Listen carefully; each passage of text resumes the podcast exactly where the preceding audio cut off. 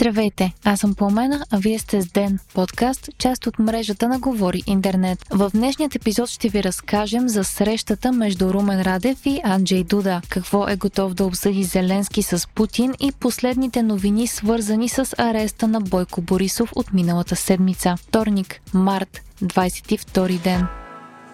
Президентът Румен Радев се срещна с полският си колега Анджей Дуда в София днес и обсъдиха партньорството между двете държави в областта на сигурността, отбраната, енергийната независимост, както и войната в Украйна. От изявленията на държавните глави след срещата стана ясно, че България и Полша ще предложат изграждането на тръбопроводи за гориво, които да минават през целият източен фланг на НАТО. Това ще се случи още тази седмица на срещата на върха на Алианса. Що се отнася до отбраната, Радев и Дуда са обсъдили възможността полски експерти да поддържат нашите изтребители миг двадесет и девет. Президентът направи и обрат в риториката си относно предоставянето доставянето на помощ за Украйна. Днес той призова правителството да изпрати бронежилетки и каски в Украйна, като направи уточнението те да са за цивилното население и особено за районите, в които има българско малцинство. Припомняме, че миналата седмица Радев твърдо застана на позицията,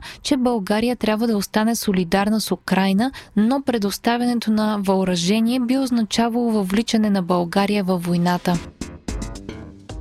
Президентът на Украйна Володимир Зеленски каза, че е готов да обсъди с Русия статута на Крим и Донбас в интервю за местни и чуждестранни обществени медии. Това би се случило след като получи гаранции за сигурност. Зеленски също така настоя за среща, под каквато и да е форма, между него и руският президент Владимир Путин, за да спрат войната. Държавният глава на Украйна каза също, че всички компромиси, договорени с Русия за прекратяване на войната, ще бъдат гласувани на референдум.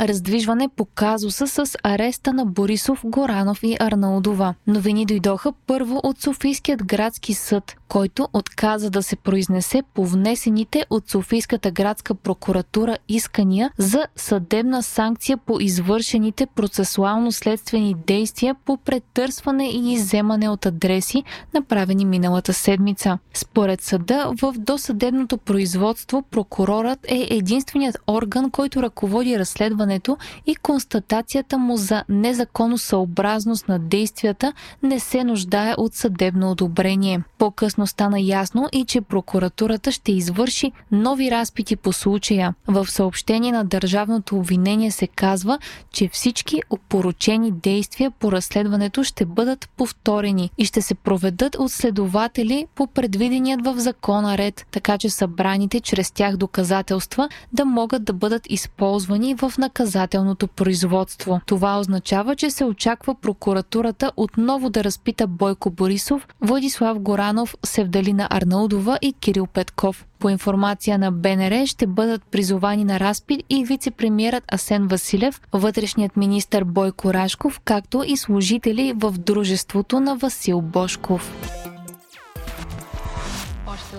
Руският опозиционен лидер Алексей Навални бе осъден на още девет години затвор, съобщава Ройтерс. Съдът е обявил Навални за виновен за мащабна измама, кражба на имущество от организирана група. Припомняме, че най-известният критик на Кремъл вече излежава присъда в лагер в близост до Москва, а прокурорите по делото сега са поискали от съда да го изпрати в наказателна колония с най-висок режим за тринадесет години по обвинение в измама и в неуважение към съда.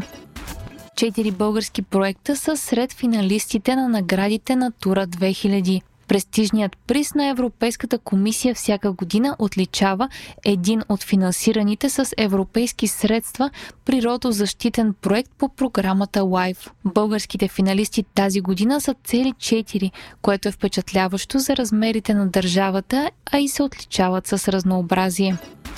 И още една новина за българско отличие. Филмът «Петя на моята Петя» спечели наградата на публиката на фестивала Франкофилм в Рим. Вие слушахте подкаста Ден, част от мрежата на Говори Интернет. Епизода подготвих аз, Помена Крумова Петкова, а аудиомонтажа направи Антон Велев. Ден е независима медия, която разчита на вас, слушателите си. Можете да ни подкрепите, като станете наш патрон в patreon точка com, Говори Интернет и изберете опцията Денник.